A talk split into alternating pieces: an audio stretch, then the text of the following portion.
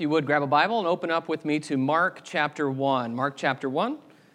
Give you a minute to turn over there or open up your phone or the paper Bible that you have or your tablet, however you're accessing uh, the Bible this morning. Mark chapter 1. But I do recommend that you have a Bible open because we will be using it and we'll be turning to a lot of different passages in this part of our worship this morning. It's good to see you this morning. We have a number of visitors with us. We always want you to know that you're welcome, and if there is some need you have, something we can do to serve you, we'd love for you to let us know about that. We'd love to just get to know you better. And uh, so please stick around for a minute and let us do that this morning. I do want to say, sometimes we say this, and I wanted to go ahead and say it before I got started this morning. If you are interested in being a part of our family at Fairview, a member of this church, sometimes we use terms like that. We don't really explain very well what we mean. What it means to be a member of this church is that you're saying that you want to be a part of us, that you want to submit to the elders and follow them, that you want to be a part of the worship service if you're interested in that, that you want to know about the things that go on in this church so you get on the email list that we send out about the prayers and the things that uh, people need prayer for and updates of things like that. Uh, all of that is what we mean by being a member. It's just sort of a declaration that I want to be here and I want to be a part of you. And the way that process works, if you're interested in that, is that usually you'll just sit down with the elders and they'll get to know you a little bit, just a few minutes of uh, conversation. And uh, then we'll announce sometime, sometimes Sunday or Wednesday, sometimes awkwardly, uh, we'll announce, you know, raise your hand or you're over there. This person now wants to be a member here. So it's not anything that's very painful, uh, but I wanted to let you know about that. So if you're interested in that, just mention it to one of us and uh, so we'll direct you to the right people so that you can uh, talk to the elders about being a member of this congregation. The other thing I wanted to mention before I get started is that the high school and junior high devotional will be at our house this afternoon at 5 o'clock. If you have forgotten, you no longer have any excuse. You have been warned. And uh, 5 o'clock tonight, we'll see you over at our place. Mark chapter 1 and verse 14. Mark 1 and 14. The text says, now, after John was arrested, Jesus came into Galilee, proclaiming the, king, the gospel of God and saying, The time is fulfilled and the kingdom of God is at hand. Repent and believe in the gospel. My contention to you this morning is that we have lost the import of that message. The very first words Jesus preaches as he begins his ministry the time is fulfilled and the kingdom of God is at hand. Repent and believe in the gospel. My plan for us is to think biblically this year about the kingdom, not only to restore biblical terminology, but I want us to restore the confidence and boldness that comes from knowing that God is true to His word and that there is assurance in the idea of the kingdom. So, we're going to be studying, as has been mentioned already this morning, the unstoppable kingdom this year. That's what our readings have been. By the way, if you are not receiving the daily devotional readings, please let me know. We can get you on that email list. That's an email list that we keep so that we can each day, each weekday, read through a part of the Bible. This year we're reading through mainly the book of Acts. We're going to have some other epistles thrown in at the appropriate times. But the thread that we're tracing as we go through there is to talk about God acting by bringing his kingdom into existence or maybe better, establishing his kingdom through Jesus.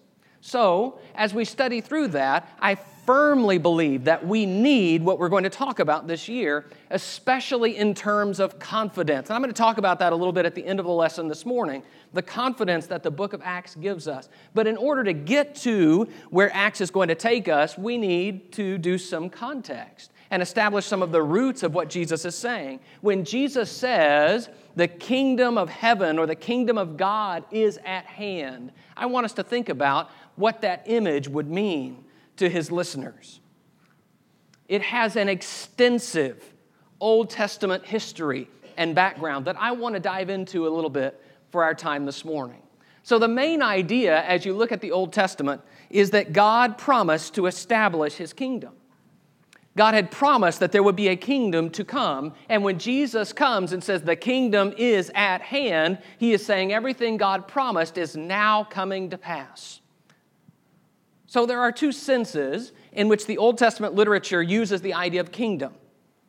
One is just the idea generally that God is always sovereign and ruler over his universe. So, this is 1 Chronicles 29 11. Yours, O Lord, is the greatness and the power and the glory and the victory and the majesty. For all that is in the heavens and in the earth are yours. Yours is the kingdom, O Lord, and you are exalted as head above all. So, you see, this is in the context of him just saying, God, you're great, you're in charge of everything, you're in charge of the kingdom. That is one way the term is used. Psalm 103 19, the Lord has established his throne in the heavens and his kingdom rules over all. So, we're not talking here about Israel, we're talking about the whole universe. God is over everything, He is king over all. Your kingdom, Psalm 145, 13, your kingdom is an everlasting kingdom, and your dominion endures throughout all generations. So that sense is used in the Old Testament, but that is not the sense in which we are talking about the kingdom or Jesus is talking about the kingdom. The other sense in which it is used is more important for our purposes this morning. That is the idea that God was going to act to redeem his people through a Savior through a king, through a leader, sometimes called the Messiah. He is going to bring his king and establish his king, and through him, he will rule in a new way. So, when the Old Testament describes the Messiah who was to come, very often those descriptions are royal descriptions. They are descriptions of a ruler, of a king. And we need to see that, or else we're going to miss what Jesus is saying when he comes, and all of the whispers of Jesus being a king that surround him throughout his life. So God is going to act in a certain point in time to bring his man and put him on his throne. That is the idea of the Old Testament teaching about the kingdom. So I want us to think about and look at some of these prophecies for a few minutes this morning. First of all, he has promised to establish what he calls a conquering kingdom. Let's look in Daniel chapter 2. Daniel chapter 2.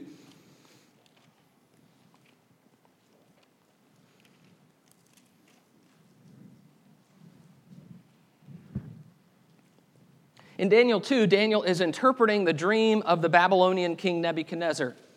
And that dream, there's a lot of context, a lot of history behind all of that, but that dream essentially described four kingdoms.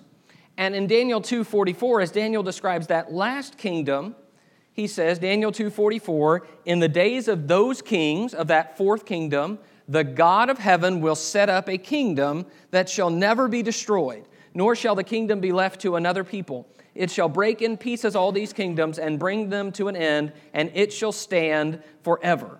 By the way, that last phrase we should recognize from the song we sang, It Shall Stand, where we said, It shall stand, it shall stand over and over again. Okay? It shall stand forever. That comes from Daniel 2:44. The kingdom of God is going to stand forever. It is a kingdom, he says specifically, that will never be destroyed. And I want you to notice that it has a historical basis. He is not just saying broadly, you know, God's always ruling and that someday God's going to rule even more. He is saying there's going to come a time, in the time of these fourth kingdom, God will establish his kingdom and it will never be destroyed. And look again at verse 44, it says, It shall break in pieces all these kingdoms and bring them to an end. So, he is saying more than God will keep reigning. He's saying God's going to do a new thing and conquer. It will be a kingdom that conquers the other kingdom. In fact, in the dream, it is pictured as a stone that comes and knocks over the statue. That is the idea. It is conquering. Look a few pages over in Daniel chapter 7. In Daniel 7, we do not have time this morning to dig into Daniel 7, but I do want to notice in verse 27, Daniel 7 and verse 27, which is also talking about the fourth kingdom. It says, and the kingdom, Daniel 7 27, and the kingdom and the dominion and the greatness of the kingdoms under the whole heaven shall be given to the people of the saints of the Most High. His kingdom shall be an everlasting kingdom, and all dominions shall serve and obey him. All dominions, everybody's going to serve and obey the kingdom of God, the people of God. So I want you to notice a couple of things. First, notice that word in verse 27 everlasting. It lasts forever. It is an everlasting kingdom. And the term from back in chapter 2, it is a kingdom that shall never be destroyed. It shall stand forever. Keep those in mind. We'll come back to those in a minute. But here, I want you to see that these are conquering the words, descriptions of a kingdom that beats the other kingdoms and everyone else submits to this kingdom. That is what God promises will happen in his Messiah. Let's go to Psalm 2. Psalm 2.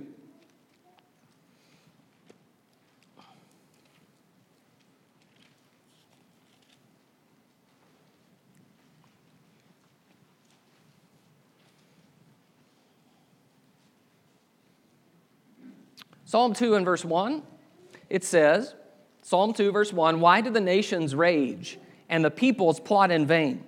The kings of the earth set themselves, and the rulers take counsel together against the Lord and against his anointed. Just a little time out there. The word anointed in the Hebrew is the word Messiah. That is what Messiah means. So here he says, The kings of the earth set themselves, the rulers take counsel, counsel together against the Lord and against his Messiah, saying, Let us burst their bonds apart and cast away their cords from us. He who sits in the heavens laughs. The Lord holds them in derision. Then he will speak to them in his wrath and terrify them in his fury, saying, As for me, I have set my king on Zion, my holy hill. I will tell of the decree. The Lord said to me, You are my son. Today I have begotten you. Ask of me, and I will make the, the nations your heritage, and the ends of the earth your possession. You shall break them with a rod of iron, and dash them in pieces like a potter's vessel. Now, therefore, O kings, be wise. Be warned, O rulers of the earth. Serve the Lord with fear and rejoice with trembling. Kiss the Son, lest he be angry and you perish in the way, for his wrath is quickly kindled, and blessed are all who take refuge in him. So, this is a psalm about how God is going to reign through his anointed, through his Messiah. And New Testament authors point out that he calls the king, the Messiah, his son. He does that a couple of times in verse 7 and in verse 12. But I want you to notice that God uses the Messiah to conquer. You see that in a couple of places here. In verse 2, the kings of the earth set themselves, the rulers take counsel together. They're going to try to rebel against God. And verse 4, he who sits in the heavens laughs. God laughs at them and their opposition. Instead, verse 8, ask of me, and I will make the nations your heritage, the ends of the earth your possession. You shall break them with a rod of iron and dash them in pieces like a potter's vessel. It is a conquering kingdom that God will establish through his Messiah. Let's go over to Psalm 110 now. Psalm 110.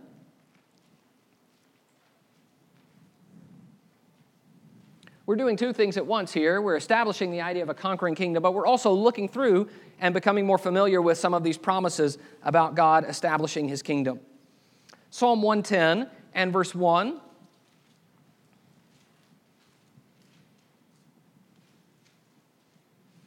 Psalm 110 and verse 1 The Lord says to my Lord, Sit at my right hand until I make your enemies your footstool. The Lord sends forth from Zion your mighty scepter. Rule in the midst of your enemies. Your people will offer themselves freely on the day of your power in holy garments. From the womb of the morning, the dew of your youth will be yours. The Lord has sworn and will not change his mind. You are a priest forever after the order of Melchizedek. We'll have to save that priest forever and Melchizedek for later on in our Hebrews class on Wednesday nights. But Verse 1 is what I really want to stress. The Lord says to my Lord, Sit at my right hand until I make your enemies your footstool. You're going to put your feet up on all of the people you have conquered. That is what God promises to the king. God promises to the Messiah. Now, Christians certainly saw this in the New Testament time as a messianic passage, that God was promising that the Messiah was going to conquer everyone. But it wasn't just Christians who did that. Jews also saw in Psalm 110 this is a messianic passage. In fact, Jesus asks a question about it How can David call him Lord if he's David's son? So, the expectation of a conquering kingdom, I want you to think about what that would mean for the Jews who lived between the times when these passages were written and the time when Jesus came. They believe and they hear in those promises a time when God is going to act and he is going to conquer all the nations of the world and establish Israel as kingdom again. There are repeated references throughout the messianic prophecies to David, the line of David, the son of David, the root of Jesse, and when a Jew is going to hear those passages, he's going to think back to the time when David and Solomon were kings over these great swaths of land that now they have lost. And they're going to hear about conquest, and they're going to think, finally, God is going to act, and that's going to include some kind of military victory. It will be a conquering kingdom. So I want you to see that while God has said there would be conquering, there is also an impression that that gives and an expectation that that gives to the people who are going to be looking for the kingdom. Second thing I want us to see is God has promised to establish an everlasting kingdom. I mentioned to remember those verses from Daniel. The idea that it's a kingdom that will never be destroyed, it will stand forever. It is everlasting kingdom. Because that is exactly how we would describe the message of the Old Testament about the kingdom. It will last forever. And that's a significant thing. Let's go to Ezekiel chapter 37. Ezekiel 37.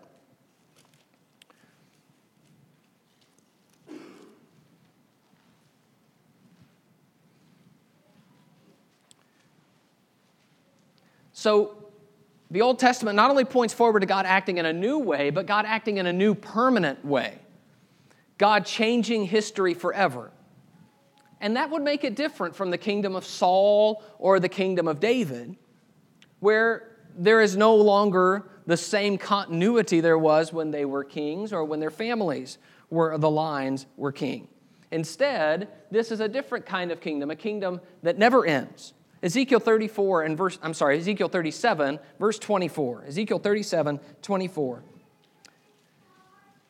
My servant David shall be king over them and they shall all have one shepherd. They shall walk in my rules and be careful to obey my statutes. They shall dwell in the land that I gave to my servant Jacob, where your fathers lived. They and their children and their children's children shall dwell there forever. And David, my servant, shall be their prince forever. I will make a covenant of peace with them. It shall be an everlasting covenant with them. And I will set them in their land and multiply them, and I will set my sanctuary in their midst forevermore. My dwelling place shall be with them, and I will be their God, and they shall be my people. Then the nations will know that I am the Lord who sanctifies Israel when my sanctuary is in their midst forevermore.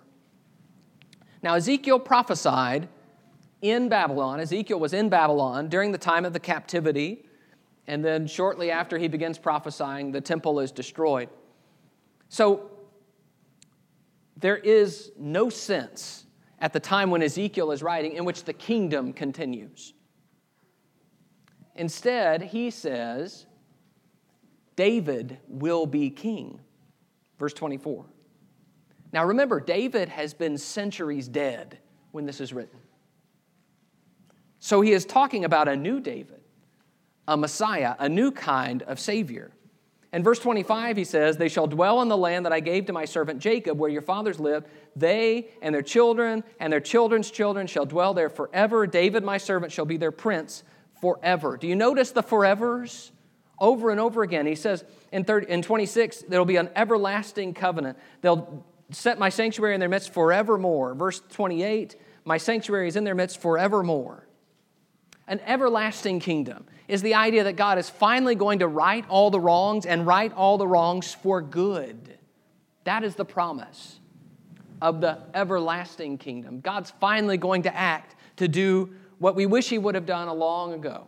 And God says, Now I will when I act in my servant David. Let's go to Isaiah chapter 9. Isaiah 9.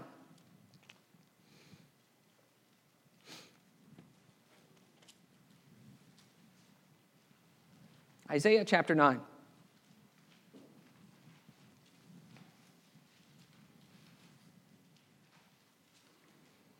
Verse 6, Isaiah 9 and verse 6 says, For to us a child is born to us a son is given, and the government shall be upon his shoulder, and his name shall be called Wonderful Counselor, Mighty God, Everlasting Father, Prince of Peace. Of the increase of his government and of peace there will be no end on the throne of David and over his kingdom to establish it and to uphold it with justice and with righteousness from this time forth and forevermore. The zeal of the Lord of hosts will do this. Now, I want you to notice first all the king images. Did you see that in verse 6? The government will be on his shoulder. He will be called Prince of Peace. Verse 7, the increase of his government. Verse 7, the throne of David and his kingdom. Over and over again, we're talking about a kingdom and a coming king. But he says there will be no end, and his kingdom will continue forever, and the peace he brings will continue forever. Now, let me say a word about this before we move on. It might be hard for us to appreciate this uh, because we're blessed to live in a free nation. Israel, though, was so regularly a pawn in international affairs. Nations would just march through there on their way to conquer some other nation, going down to Egypt, going over to Assyria, and, and just back and forth they were kicked. Over and over again, they struggled to have any kind of stability. And even after Isaiah, who in his time the Assyrians came, and even after Ezekiel, who lives those years in Babylonian captivity. It's not as if the children of Israel are suddenly liberated when they come back. Instead, they endure centuries more of these kinds of hardships. And to say not only is there going to be a kingdom, but that kingdom will last forever is to say there will finally be stability. We're not just going to have our moment in the sun where we come out on top for a few years and then we go back to the bottom. Instead, it's going to be we will finally have everything we've always dreamed of and things will be set. It's over. There is no more of what we're suffering now. And I want you to know that by the time Jesus comes, that spirit, that downtrodden spirit yearning for something stable, that hasn't changed. Instead, only the names have changed. Instead of Assyria and Babylon, now the names are Greece and Rome. But the people in Jesus' era still want can we finally have something that's going to last? And they look for the Messiah because they want a permanent kingdom. So when Jesus says the kingdom of heaven is here, these are the promises he's leaning into. Finally, God is going to act, he's going to conquer, and he's going to put something together that's going to last. And the third thing we see about the kingdom is that it is a just and peaceful kingdom. Because a lot of this, the kingdom prophecies stress what life is like under the king. Like here in Isaiah chapter 9. Look again at verse 6. He says, Isaiah 9 and verse 6 To us a child is born, to us a son is given. The government shall be upon his shoulder, and his name shall be called Wonderful Counselor, Mighty God, Everlasting Father, Prince of Peace. Of the increase of his government and of peace there will be no end on the throne of David and over his kingdom to establish it and to uphold it with righteousness, with justice and with righteousness from this time forth and forevermore. The Prince of Peace, there will be no end of peace, there will be justice, there will be righteousness. Peace and justice. Peace is the idea that we're no longer at war, that we don't have to worry about who is going to become the next great power. We don't have to worry about every day what is the watchman going to see coming up over the horizon, what army is coming next. Justice is the idea that we're going to treat each other the right way. Nobody's going to take advantage of each other. Nobody's going to do wrong to each other. There will be righteousness in the kingdom, and the king ensures it. The king ensures that security and peace, and the king ensures that righteousness. So it will be a blessing for everyone when the kingdom of God comes. Turn a page or two to Isaiah chapter 11. While we're in this area, Isaiah 11 and verse 1 says, There shall come forth a shoot from the stump of Jesse. Remember, Jesse is David's father, so that's a reference to him being of the line of David. And a branch from his roots shall bear fruit, and the Spirit of the Lord shall rest upon him the spirit of wisdom and understanding, the spirit of counsel and might, the spirit of knowledge and the fear of the Lord. And his delight shall be in the fear of the Lord. He shall not judge by what his eyes see, or decide disputes by what his ears hear, but with righteousness he shall judge the poor, and decide with equity for the meek of the earth. He shall strike the earth with the rod of his mouth, and with the breath of his lips he shall kill the wicked. Righteousness shall be the belt of his waist, and faithfulness the belt of his loins. So the Messiah will be what other kings are not. He will be wise, he'll be powerful, he'll be godly, he'll have righteous judgment. He will be Solomon like Solomon should have been. He will be David like David should have been. He will be the king we've all wanted. And you can see how that will bless the people under his rule. Like in verse 6, where he talks about how the wolf will dwell with the lamb, how even enemies are going to be able to get along when this king is king. When the Messiah comes, there will finally be peace I want you to look at one more passage with me on this in Jeremiah chapter 23. Jeremiah 23.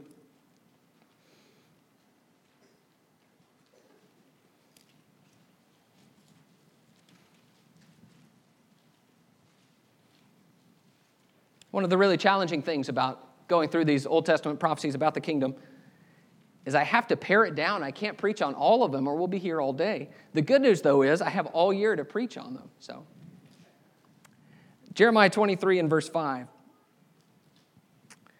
Behold, the days are coming, declares the Lord, when I will raise up for David a righteous branch, and he shall reign as king and deal wisely, and shall execute justice and righteousness in the land. In his day, Judah will be saved, and Israel will dwell securely. And this is the name by which he will be called The Lord is our righteousness. So Jeremiah takes Isaiah's description from back in Isaiah 11, the idea of a branch from the root of the stump of Jesse. And he says that branch is going to come from David, and he will reign, and he will be wise, and he will execute justice and righteousness, and finally Israel will dwell securely. There will be peace again. Now, it's important to say there's no contradiction here in the idea of a just and peaceful kingdom with the idea of a conquering kingdom. Because when the kingdom prophecies describe this, what they are saying is God's going to conquer through his king, and then there will be peace. There's peace because all the other enemies have been subdued. There's peace because the enemies are the footstool for the feet of the Messiah. There's peace because everyone submits to the Messiah and through the Messiah to God. That's the promise of the kingdom of God. So you can see how that presents a new world order. He is saying that's going to change everything. And that is what leaves us yearning for the reign of the Messiah.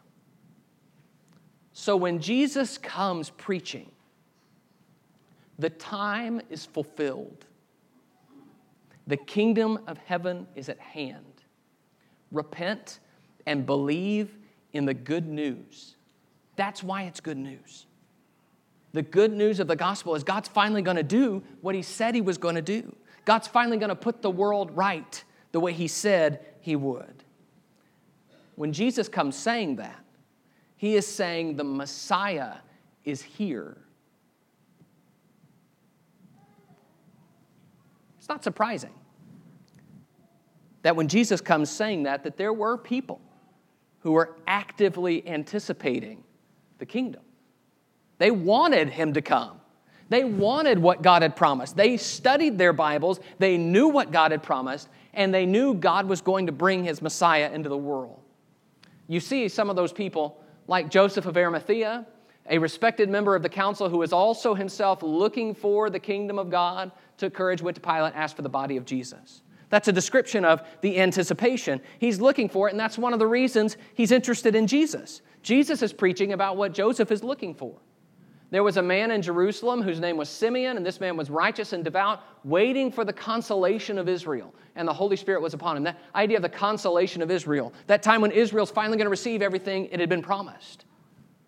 There's also Anna, it says, and coming up at that very hour, she began to give thanks to God and to speak of him to all who were waiting for the redemption of Jerusalem. That's the same idea. The kingdom's going to come. Finally, God's going to console his people, he's going to redeem them. Throughout Jesus' ministry, these rumors follow him that he is king. From the first words out of his mouth, the kingdom is at hand.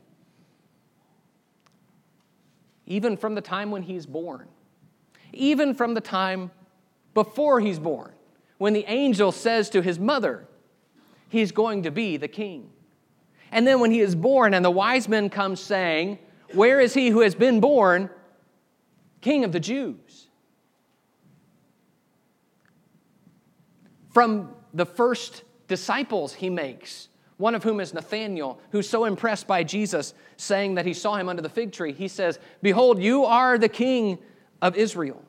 When people make those statements with this kind of context behind them, they're not flippant remarks.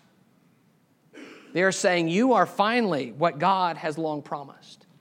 Repeatedly, people call Jesus Son of David when they bring him to Pilate, the charge is he is king of the Jews. He makes himself a king. In fact, I want you to look with me in John chapter 18. John chapter 18.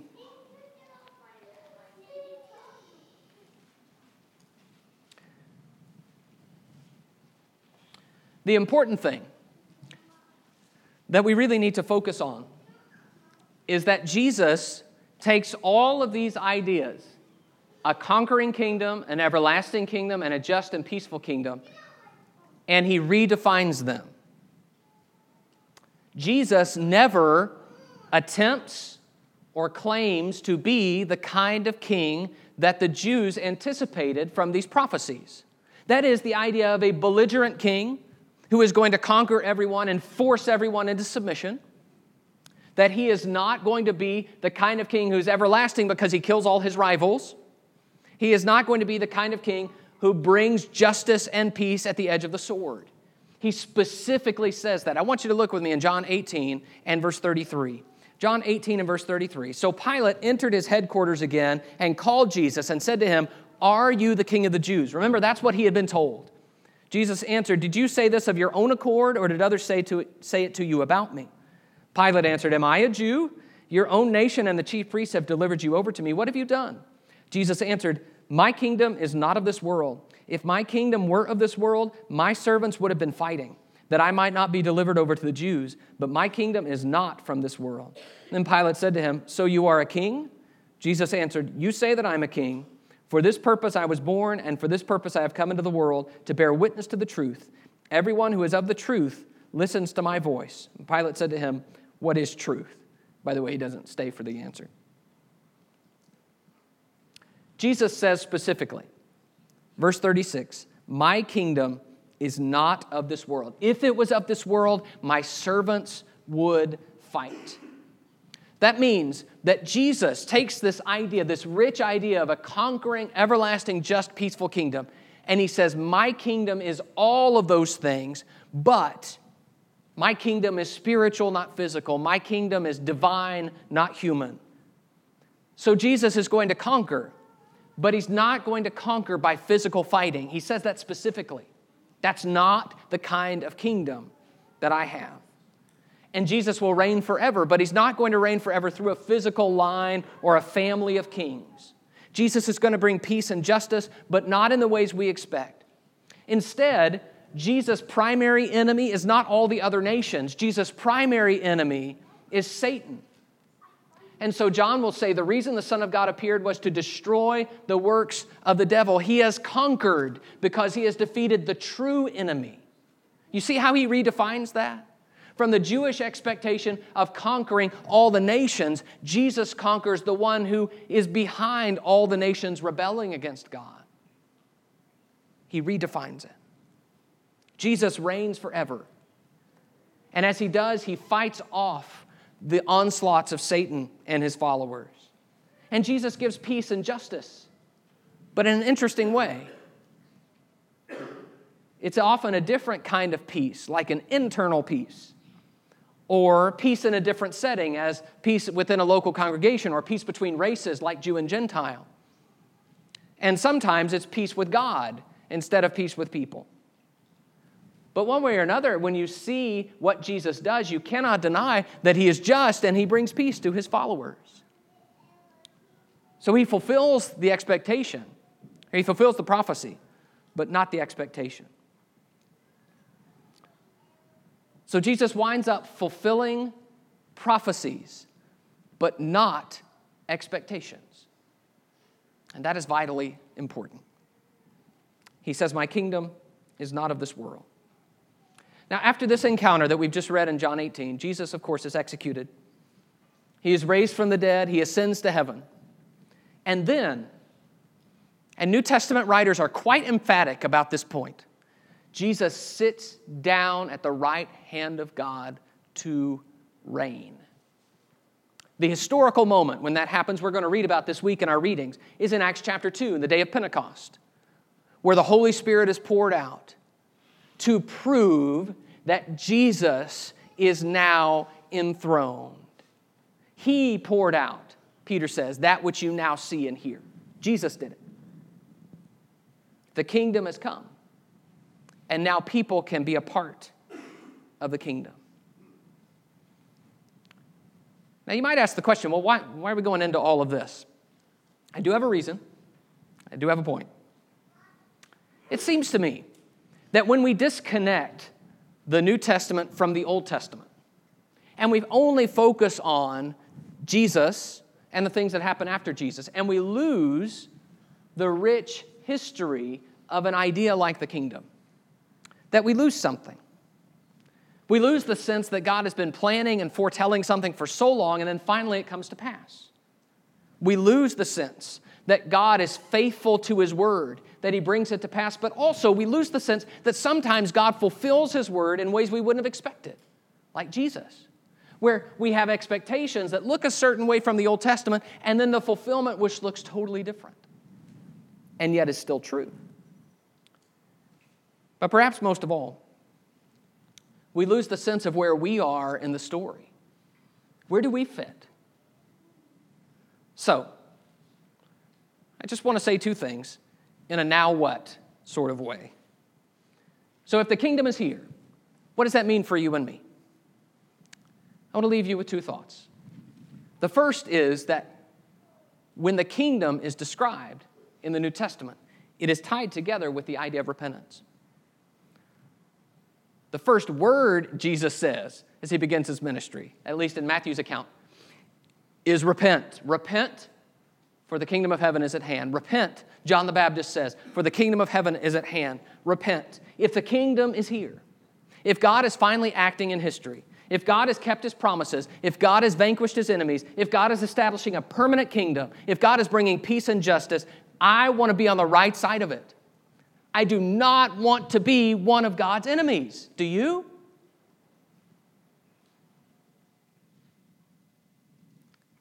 If you've read through some of the stories of the battles of the Old Testament, when God's people are just trusting and following Him, battles like Gideon with his 300 men, when you see the power of God and what God does to those who make themselves enemies of Him and His people, do you want to be on the wrong side of God? If God is finally acting, I need to be in submission to God. Because God has acted, though, we need to know that Satan is going to try to attack God's work. He's going to try to attack the kingdom. He will attack me individually. He will attack us collectively. He will attack God's people universally. He will attack. So it is a time to declare allegiances. It is a time to decide who we want to follow. Are we going to follow ourselves and do what we like? Are we going to be servants of our own pleasures? Is that what we're going to do? Just say, I know how to live my life. I know what I think is best. I'm just going to do what I like. Are we going to choose to follow Jesus, the King the Messiah. And the word repent is the idea that I realize there's going to need to be a change in my mentality that leads to a change in my behavior. That I am willing, because I truly believe in God and I truly believe in His Messiah, that I'm willing now to change. I won't be the person I was before. That's what repentance is. In fact,